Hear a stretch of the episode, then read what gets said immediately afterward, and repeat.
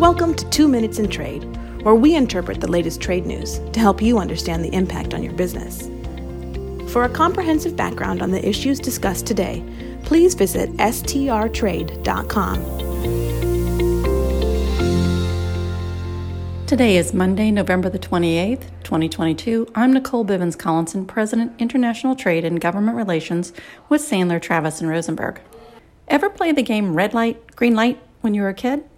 Sometimes that's what I feel the USTR is playing with the exclusions from the China 301 tariffs. Companies barely get sufficient notice as to whether their goods will be subject to the tariffs or not if their goods have been excluded in the past. Right now, a group of 81 exclusions on supposed COVID related goods that were set to expire on November the 30th were formally notified that they will be extended, but only until February 28, 2023. Meanwhile, another nearly 400 exclusions are slated to expire on December 31st, but we have no indication if those exclusions will be extended, and if so, for how long. While the three month extension on the November exclusions is definitely helpful, it's also troubling and in no way for companies to conduct a business. Companies cannot make long term plans for future shipments or cost out future contracts. They cannot predict returns on investment or operational costs for boards or investors for any length of time. Meanwhile, USTR is continuing its review of necessity of the Section 301 tariffs as mandated by law.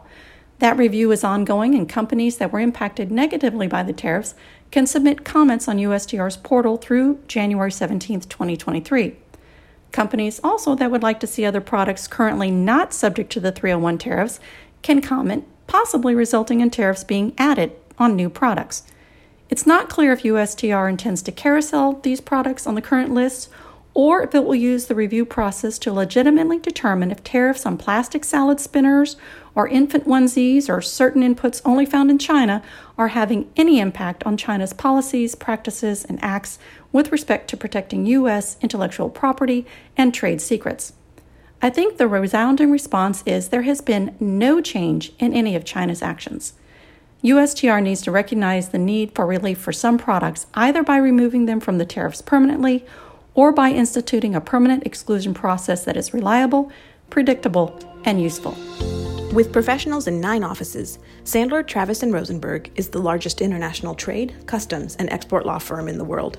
This is for informational purposes only and is not legal advice. The hiring of an attorney is an important decision that should not be based solely upon advertisements. Ask us to send you free written information about our qualifications and experience. Email us at messages at strtrade.com.